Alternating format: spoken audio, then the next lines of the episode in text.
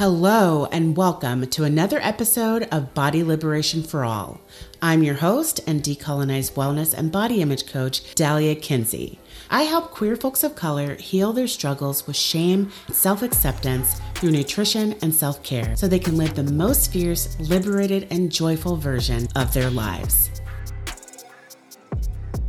Even though Europe represents only about 8% of the planet's land mass, from 1492 to 1914, Europeans colonized more than 80% of the entire planet. The legacy that colonization has left for us includes stubborn white supremacy culture that we are still working to detangle ourselves from.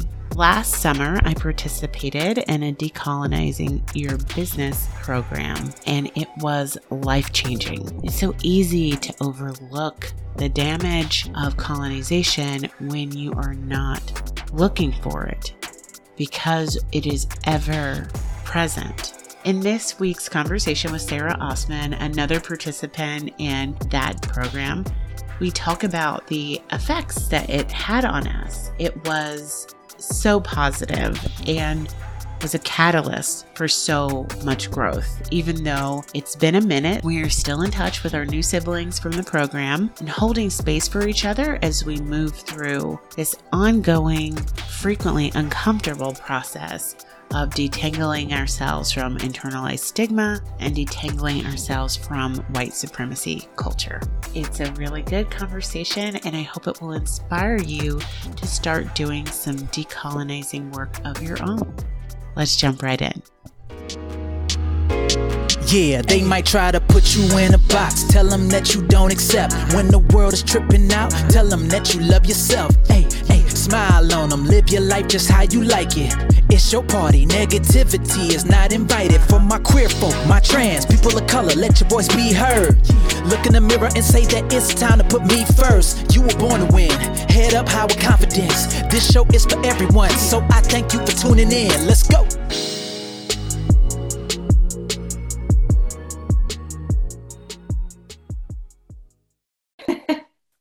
exactly, exactly. Hey, Sarah, thank you so much for coming on. Thank you for having me on your podcast. So, we're both in a business coaching group.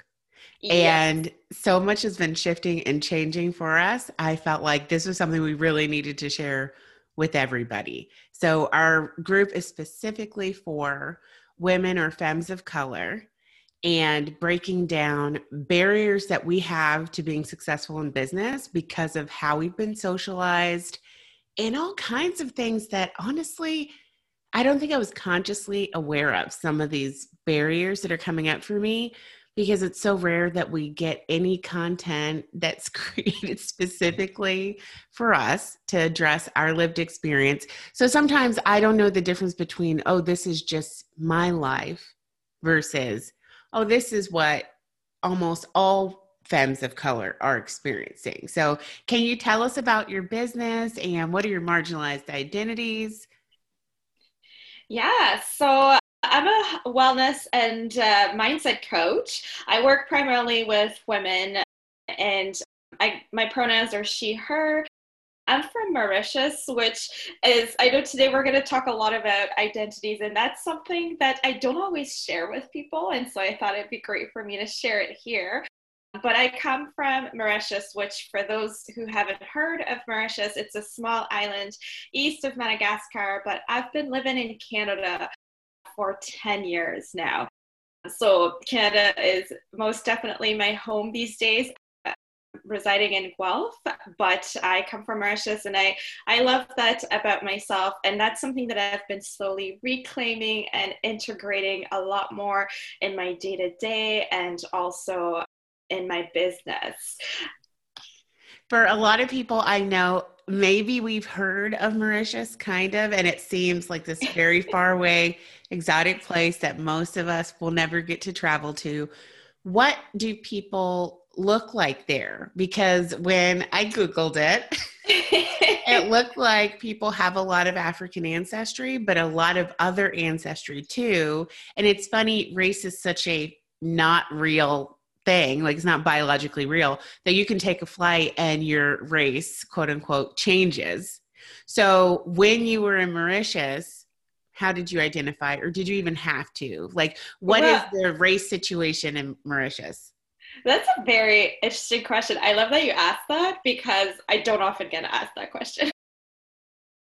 but Mauritius is definitely like a melting pot of people from various different backgrounds. So but like way back when let's get into a bit of history here. Way back when mauritius actually did not have anybody on the island. So uh, it was colonized by the french and the british and they brought in slaves at the time from various different areas in the indian ocean. So madagascar uh, some areas in south africa and sort of along the eastern uh, part of africa a lot of people from India and in- Indonesia as well, uh, that region. And then also, we've had a lot of people coming from China, and that's sort of later on, especially to work in textile and other sort of industries. So there's a lot of a lot of you know different cultures the way that we identify, like, the way I identified Mauritius was as mi- a mixed race because my background is from all different areas. So on my dad's side, we've got some ancestry that from India and Malaysia, and then my mom, it's the her roots are from Madagascar and France. So very much a mix, but it's not unusual to see a lot of people. Uh, you know that who are mixed of mixed races that being said, we didn't. I don't think we necessarily, you know, would come up and talk about like this is how I identified culture wise. I think we've all learned to sort of live with our different identities and there's many many ways that we all celebrate each other's identities and that's something that i definitely miss you know for example like Chinese New Year is something that obviously a lot of people with Asian ancestry would celebrate, but it's something that everyone else would kind of, you know, celebrate as well. It would be a holiday for everybody, which is awesome.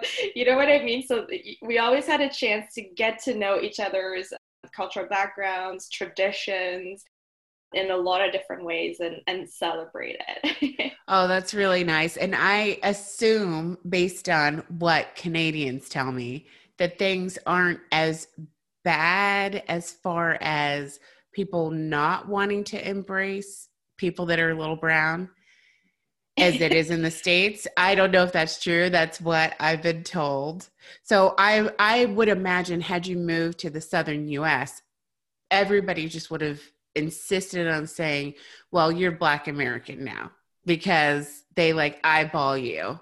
And it doesn't matter if we all have all these different cultural backgrounds. Down here, they just kind of shove us in one box, and you don't get to, well, not that you need permission to be distinct and be yourself, but people don't recognize it. And by people, I mean the dominant cultural group. What has that been like in Canada? Well, I have to say that I've been very blessed with a positive experience in my 10 years. I, you know, there's been perhaps like in certain conversations a few comments that have come up but never any that you know i came out of it feeling unsafe so i am very very grateful for that now looking back you know there are definitely some conversations and i look back and I, i'm thinking oh, so, you know, you were seeing me through a completely different lens than I was seeing you, you know? And I find people don't tend to ask me necessarily when, where I'm from. And I think part of that um, is because I sound Canadian. So, you know, uh, my, my first language is actually French. So, growing up, I spoke a lot of French, still do when I speak to my parents or my relatives, right? And so, when I first came here, my accent was different. But I think, as part of wanting to integrate well into the culture, that naturally sort of shifted. And I mean, I've been here for 10 years now. And so people don't always think to ask me that.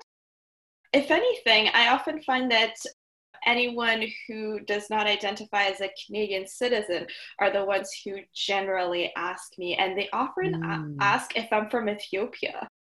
That's oh. something that I've never I think that's probably a compliment because I can't think of anybody that I've met from Ethiopia who isn't like super cute and really pretty. Like that's probably what they mean. I'm assuming that's what they mean. I, I did not know at first what that meant, right? And it was it was an interesting experience because I would have people who are of Ethiopian ancestry who would come up to me and speak to me in Ethiopian. Oh, that's how. Wow! That's, oh, that this compliment is even better. They've validated it. I know, and so I was always confused because they would start talking to me in a language that I did not understand, and and I would say, "I'm sorry, like I don't understand." And I'd have people sometimes try to explain to me what they thought, or they would just walk away.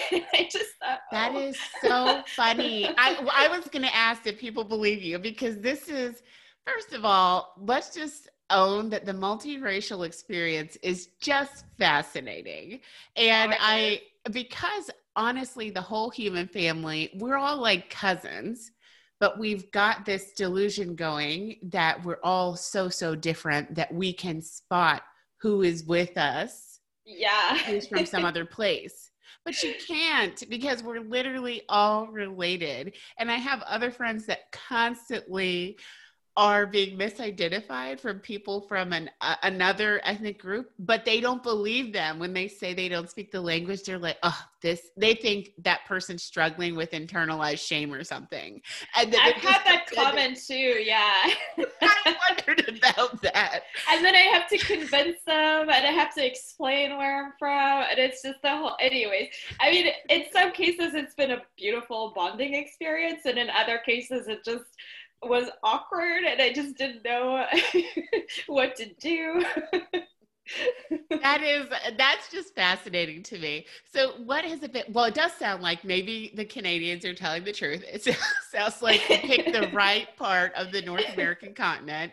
Uh, I really don't know what the experience would have been in Mexico, so I'm not going to leave them out. We are all on the same continent, but once you started realizing in the coaching program that maybe you wanted to fully integrate your Mauritian identity, what came up for you? Did you realize initially when you moved? Because the immigrant experience is a difficult one. Mm-hmm. And I think it pushes people to grow in like a really rapid way. And it changes you, it changes your children. It's very interesting. My mother had that experience, but I haven't personally. So, how do you explain kind of this transformation you went through? When I first moved here, I, I hadn't really thought about that. Like when I first moved here, I was really excited. I moved here because I, I had planned to go here for university and I just really wanted to embrace it all. And at the time when I first moved here, I had an idea that a lot of people wouldn't know perhaps where I'm from. Like a lot of people in Europe and the eastern part of the world are more aware of where Mauritius is. But I've, I've found that in the western side of the world, not so much. And so I constantly would have to, you know, find myself telling people where I'm from and everyone being like, what? I don't know what this is. and so I think, you know, part of that is especially at a young age, I was 19 at the time, I didn't want to stick out. I just wanted to fully embrace my new home, fully embrace the culture, but also feeling accepted because when I first moved here, I didn't have anyone else. I didn't have any relatives. I had a few friends actually from Mauritius, but not in the same city that I was in. So I, I couldn't see them, you know, on a regular basis so I, I think you know without realizing it that's kind of what I jumped into, and in a way, was a way to survive, right, in a new in a new environment. And I never thought about that up until a few months ago, when I joined Giselle Allen's Facebook group, which is all for women of color uh, entrepreneurs. And it was the first time that I actually, you know, felt comfortable in a space uh, with other women of color. I just had never even thought of seeking out a group for women of color before. And part of that, I think, is just where I'm located in Canada. And there are a lot more white folks than people of color. There, there's some cultural diversity, but uh, primarily uh, there's more white folks around me, and so I just got used to that. I just adapted to it, right? And so I never thought of seeking out this kind of experience. And I remember when I first joined. Um, the group and I would read about other people's experiences as they introduced themselves and what they were hoping to get out of the group. I thought, wow, I'm not the only one. I want that. I and, and I think part of it was there were things that I didn't realize I wanted when it came to connection and connecting to other people who had similar experiences to me. And part of that were meeting other people who were of mixed uh, cultural backgrounds. I you know i don't find myself being surrounded with a lot of people with that with that identity as well. So it was really amazing all of a sudden to feel like wow all of these women who i can relate to what they're saying. I you know i really appreciate what they bring to the group.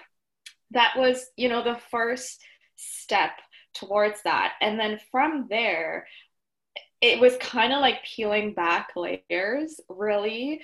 And now being in the group, the mindset group, I started to, to realize that I just, at some point, I stopped talking about the fact that I'm from Mauritius, I stopped thinking about what I can bring to the table as someone from Mauritius. And I do know that part of that experience is also having gone through the immigration system here and wanting to continue to make Canada my home. So I, you know, when I first moved here, I wanted to go here for school as a student.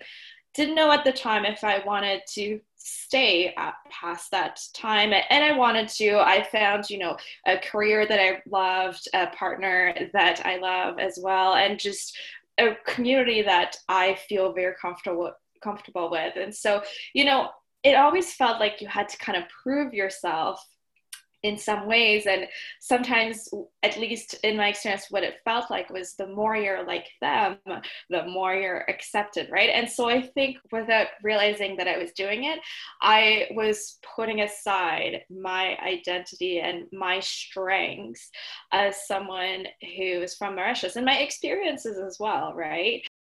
And i just never thought about talking about it up until you know recently when i when i joined this group and now i'm like oh yeah i i should own that part of my story you know? Yeah. I mean it's interesting. It's been my experience too in the group that i had this feeling that i didn't know what i was missing until i got it. Mm-hmm. so one of the things that giselle talks about is people having wounds or trauma around community with other people of color because that's one of the things that you lose through colonization. It interrupts your ability to connect with yourself and to connect with other people. And it sounds like mauritius really has a unique experience because technically it's not stolen land so that's unique. Uh, and everybody it sounds like is a blend of the colonizer and the colonized because they literally brought everybody to the island. But when you really think about it, almost everyone is that, everyone of color. Mm-hmm. And I'm sure, honestly, a lot of other people are too, but they don't process or acknowledge that. And I've just started to realize more and more through the work in the group that I feel so connected to everybody and everybody's experience resonates because our lived experiences, our shared experiences parallel so much. So it isn't so much that everybody's in the same cultural or ethnic group. It's that almost everyone is going through that same process of recovering from being a blend of the colonizer and the colonized mm-hmm. and looking for safety and belonging in life wherever we live, which almost everybody, it's in a majority white area or majority white country. And proximity to whiteness comes with safety and a lot of nice things that naturally you seek out. And there's nobody there to help you navigate what am I giving up as I pursue this obvious way to access safety and what other options are there that no one has presented to me because one they're not having the same lived experience because they're white and they wouldn't know to tell me because they literally don't know what my lived experience is like and having someone who's done taken the time to really start looking at what have we given up what have we sacrificed that's important to our identity and essential to us being able to fully show up in our businesses and attract people to us because what we're doing feels right. And that comes across. You said community and safety and belonging. And I think that is the key to this healing process. Really, it is a healing process, right? Because you do need to have a safe space to feel comfortable in bring like bringing forward that part of yourself and sharing it with other people because you know it, these are very vulnerable experiences some of it you know it's it's something that you've been carrying with you for a long time. And so you want to feel not just safe but also seen right? And heard when you're talking about those experiences. And so definitely having a space that's created for people who can relate to that and who are willing to listen and you know be there for support be there for guidance in in many ways yeah it's been awesome it's crazy how the way your body and your brain just wants for you to survive and it'll do whatever it takes and it doesn't factor in like am I going to think this is problematic in 10 years? like, that's not something we think about because this is all happening subconsciously. You're, it makes sense when you get to a new country, you do what you must to survive. It makes sense that all of us at different points in our lives, you do what makes the most sense for your survival. And only when you're in a safe place can you start to dig deeper and refine how you want to approach your life. So I think we're lucky that we're at a place in our lives, like mm-hmm. financially, time wise, everything, to be able to take this time to dig deeper. Because I think about my mom's generation and my grandma's generation as immigrants not having the time or the bandwidth to ever do this work. And the perhaps the connections too, right? Because it, when I think about it, if we didn't have the internet. yeah. I wouldn't have met you. I wouldn't have met a lot of the of women that I interact with these days. Like a lot of people who I talk to frequently now are not within my geographical area. Oh, and, yeah, and, so and I think that that makes a big difference, right? Being able to know that you can still find community and connection outside of just where you're currently where you currently are. That is huge. And I remember this makes me sound so old because I don't feel like it was that long ago, but I remember in undergrad in a sociology class them wanting us to identify the difference between a primary and a secondary connection. And I thought, based on the definition, that there was no way to have a primary connection with someone, a close connection with someone online. And even though the teacher is way older than me, they're like, no, that doesn't make any sense. Based on all these ways that people build connection, you can absolutely do that remotely. People used to do it with pen pals. People can do that with someone they call on the phone, they send telegraphs. You don't have to be in the same physical space for somebody to be part of your inner circle and to really change the way you live your life and influence you. And I was skeptical back then, showing my age, because Facebook was kind of new. And I was like, mm, I don't think anybody's going to be like changed by these people we don't know on MySpace, even older. But yeah, oh, yeah now, now I can see the way we even use the internet has changed. It used to feel a lot more like people were kind of shouting into the void, maybe just almost like you're posting things on a message board. Let's pretend we're boomers. Posting yeah. things on a message board. and you don't necessarily expect any response. You don't check for a response. But now I really feel like we're putting the social back into social media and people are really not everyone, of course, but a lot of people are really building community and building connection and filling that gap because community I agree. antidote to so much of our issues related to systemic oppression. Like we really need a chosen family. If you can't find them in real life, the internet is a perfect place to look. I agree. And you know what? I do think that part of that too is a lot of people choosing to take that time, as you said, to, to now take that time to understand our ex- past experiences current experience and then you know choosing how we want to move forward and who we want as part of that experience right? Because really like if i think about it i didn't i never thought about this up until i finally stopped and gave myself some time to process it all and then from there choose the next step forward right? Yeah. so i think that's that's a really important part. And as you said like i think because people are taking the time to to do that now they can start to connect with people with similar experiences perhaps people who resonate with what they're saying and create genuine connections and conversations yeah. through that right because it's not when you bring up identity and you know your experience as a person of color you're not it's not small talk. Right. Right? And so you know it, it's it really you start to really bond over that. And i think that's a very powerful way to connect with someone else. And i think with that kind of connection whether it's you know in person or online it doesn't matter because there's that that powerful bonding experience through something that we both can understand we can both relate to in some ways and yeah yeah and especially now with social distancing and us not knowing how much our future will be informed by the need to not be physically close to each other all the time. I mean, this could be an ongoing thing. I was watching Planet of the Apes again, maybe for the millionth time.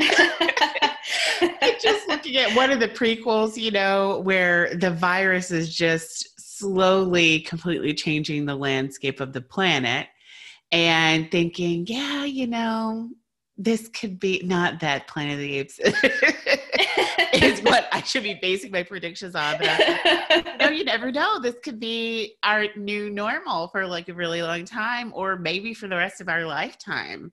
And kind of trying to settle into accepting that and not fighting the present tense or fighting the reality of what is and accepting all of the good that has come out of this season yes. Of, and even understanding the power of long distance connections i think a lot of us still we're not equating long distance contact with irl contact and now it has to be the same because even your friends that live in town with you, you're not hanging out unless it's all about Zoom these days. exactly. Some right? of these virus deniers that we have in my state are uh, still hanging out in person, but I am not friends with those people. Those are other. well, and you know what? I think it's interesting that you bring that up because I do think that it's during this pandemic that I've taken the time to think about how else I could reach out to other people and find connections these ways.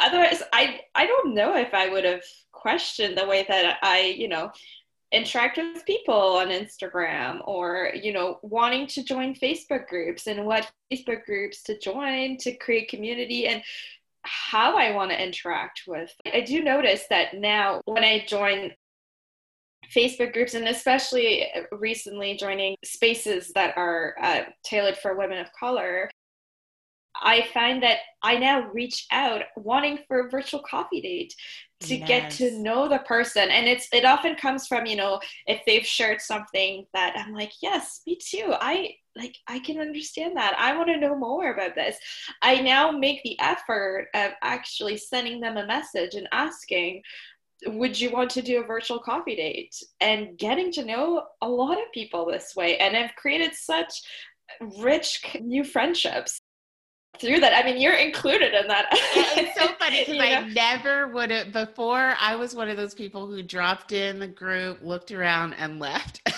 yes, me really too. Or anything. just sit back. Yeah, just sit back and and watch what yeah, other people are I doing. look right, and yeah, now I've actually been using groups and communicating with people. One one of the things that's been most interesting to me is the concept that doing your business in a way that's all about just chasing the sale and putting your offers out there but not building relationships really doesn't fit with the cultural roots of most people of color because yes. so many of us come from indigenous backgrounds or just backgrounds that really are all about community and doing mm-hmm. things together and the concept that we don't have to do business in the only way we've probably seen it modeled living in the west or living just in white dominated spaces maybe not mm-hmm. necessarily in the west that you can do this and be you and build relationships and not use anyone and actually think about the group like that that's a possibility is so mm-hmm. new to me mm-hmm. and it just fits perfectly with being in the season of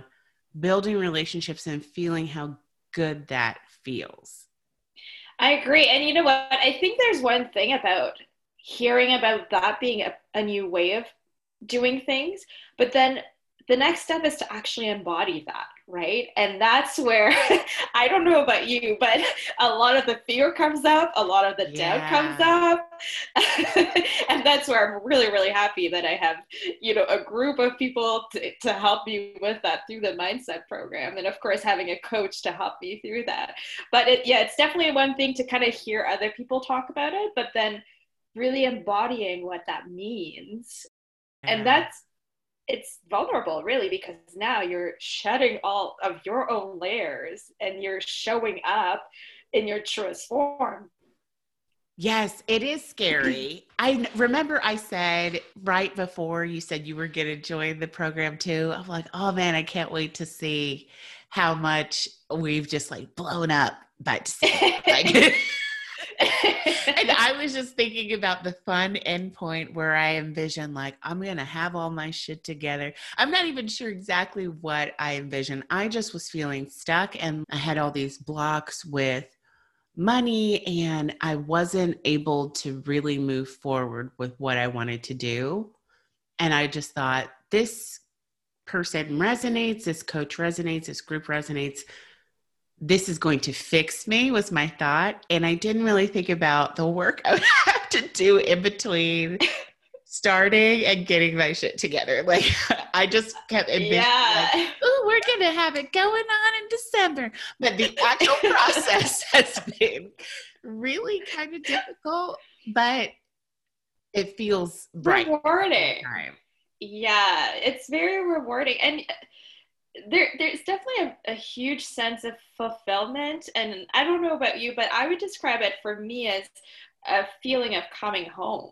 Yeah. It, you know like it's it's finally sort of i i don't even know how to describe it but i think especially you know because we bring in our identities into the picture and because we are really going deep into what is the bold message and impact that we want to have you have to to turn things back around to like who you want to be and who you want to connect with right and so mm. that in a in many ways has felt like oh i'm coming home to myself yes. and that's that's a yeah. very good feeling and there's definitely the fears and the roller coaster but in the moments where I feel more peaceful, it it definitely feels right, and it definitely feels like it feels lighter in in some yes. ways, you know, and like less resistance once I'm kind of past, you know, the doubt and all of that. Yeah, it just it feels a more natural state, I think. It definitely feels lighter. It's weird. It's like when you're afraid to do something but the minute you get it done, you feel like a weight has been lifted.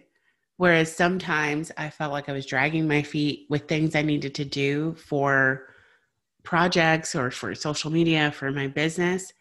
And the feeling of the weight or the drudgery, it never lifted. So yeah, and we- it just didn't feel like you did what you actually wanted to do, right? Like you were doing, like it feels like you're doing all the things around it. yes, yes, yes. but not actually doing the thing that on some level you know is what you really want. Right. And is and is the most important thing for you to do to move forward. I love the idea of like you said, because this is deep work, you have to look inward and see what do you really want to be doing, who do you really want to be connecting with, and how do you really want to exist in this world.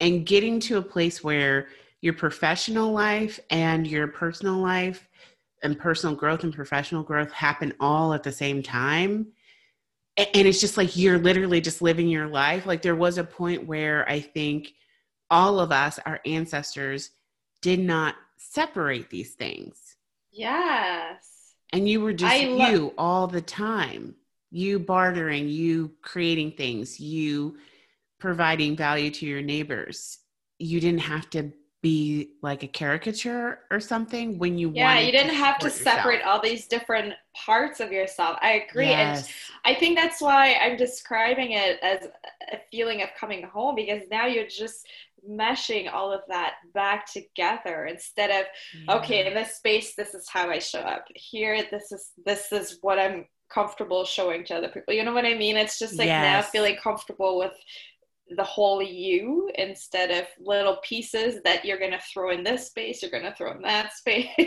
Yes, and you feel so just broken up into pieces. And you're that's not draining. whole. Oh, exhausting. And it's I exhausting it's so funny because it is a coming home. Because if you think about it, even if we can't remember when we were personally like this, we've seen this all in toddlers.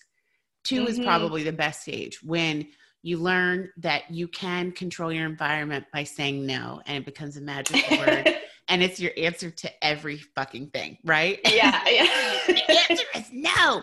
But you liked pizza yesterday. Well, today I hate it. You know, it's just you can be yourself and control your environment. It's so empowering. And to see a child kind of feeling that power and testing their limits and still being in that space where they fully accept themselves and they're just, they're themselves 24 7 oh yeah like it or not, whether or not you're hoping they're going to be polite to some stranger, they're just going to be them. And if no that happens- filters no filters. no filters and the toddlers give zero fucks about your feelings. They're just here to tell it like it is. yeah and then you remember how people train that out of you. And to some extent, I understand socialization is beneficial, especially for people of color. Sometimes it's a safety thing that you have to be socialized to understand when it's safe to totally just let it rip when you have a thought and when it's not safe.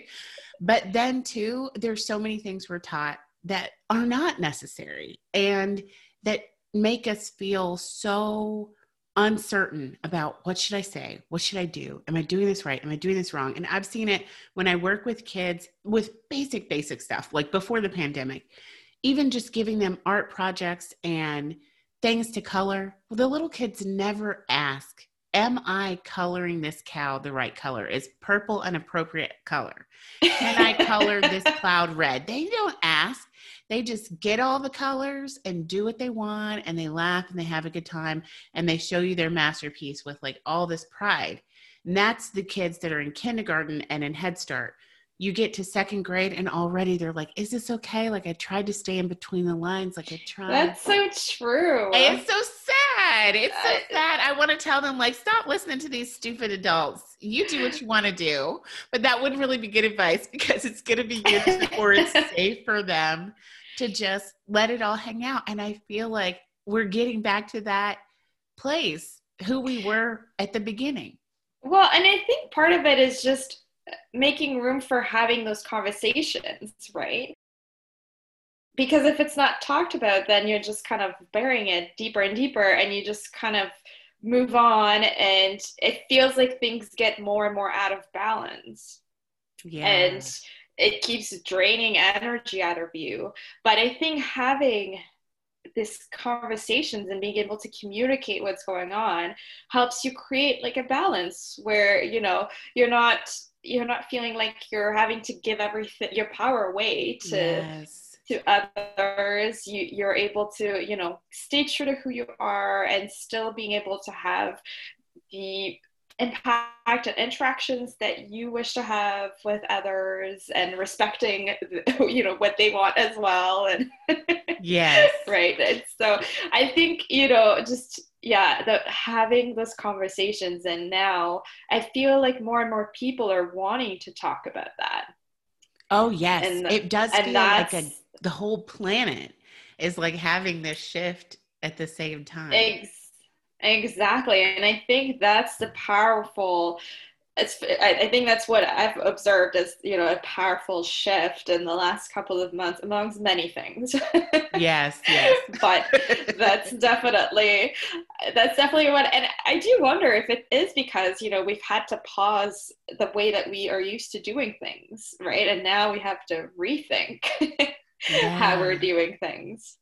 Yeah, it feels like honestly, not to be too airy fairy or to sound like crazy optimistic but you know sometimes like the way your body will make you stop so that you can heal mm-hmm. because you will not do it on your own it feels like the universe or the planet maybe it was just the planet said i'm going to give them a little help oh yeah going to yeah. stop you're going to reevaluate yeah and you can make some changes so this is what? a powerful season and you know what? It's it's been interesting because for me in my practice, like I talk a lot about stress and burnout and energy and how that all relates to confidence too.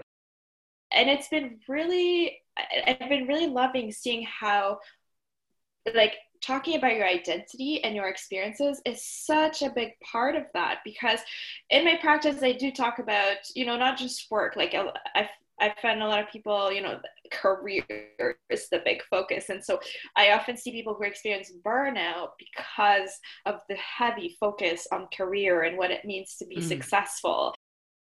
And so we talk about different areas of life, but one thing that I hadn't always considered is how identity and uh, you know your experiences are such a crucial part of that too. And how you know in turn that affects all those different areas of your life and therefore affects where you put your energy out how you replenish your energy and all of those things.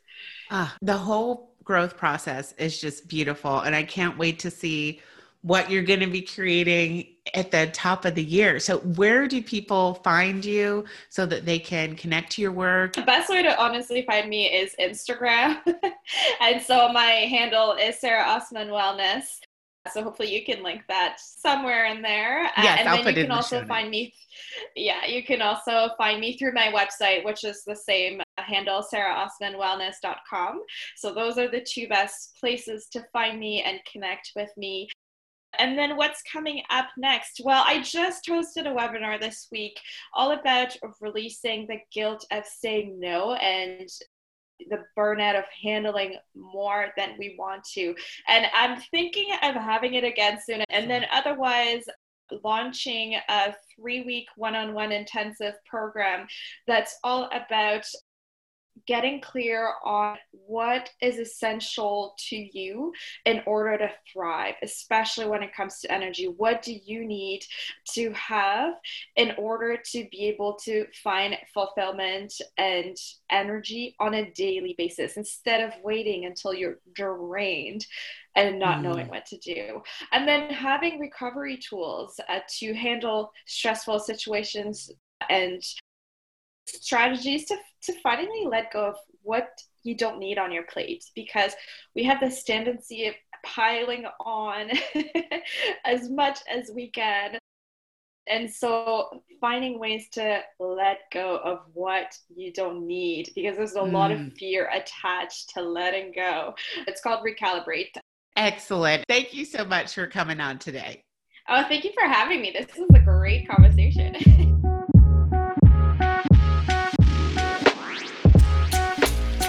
What came up for you today? If you were inspired to start looking at some of your programming from your childhood, from your teen life, from your adult years that isn't really serving you anymore, please reach out to me, reach out to Sarah on Instagram. We would love to hear from you. Remember, the only fee for the show is that you share it with others anytime you hear something useful. Anytime you like and review the show, you're helping this message reach other people. Thank you so much for that. Join me again in two weeks when I will have Celia Daniels on the show. Celia is an amazing person and an intersectional activist. She dropped a lot of fascinating gems about the trans experience for South Asian folks. You're not going to want to miss this. Also, I want to let you know that I have spots available on my calendar right now for one on one coaching. The coaching program isn't for just anyone. The one on one coaching is for someone who has already started doing the work, who loves spiritual work. It's really meant to take you to that next level. Because it has taken us a lifetime to develop our current patterns, it only makes sense to give yourself at least a year to really go deep with this kind of work. If you want to have a chat and see if one on one coaching could be for you, please check out the link in the show notes and pop on over to the website to make an appointment. All right, y'all, I will see you next time.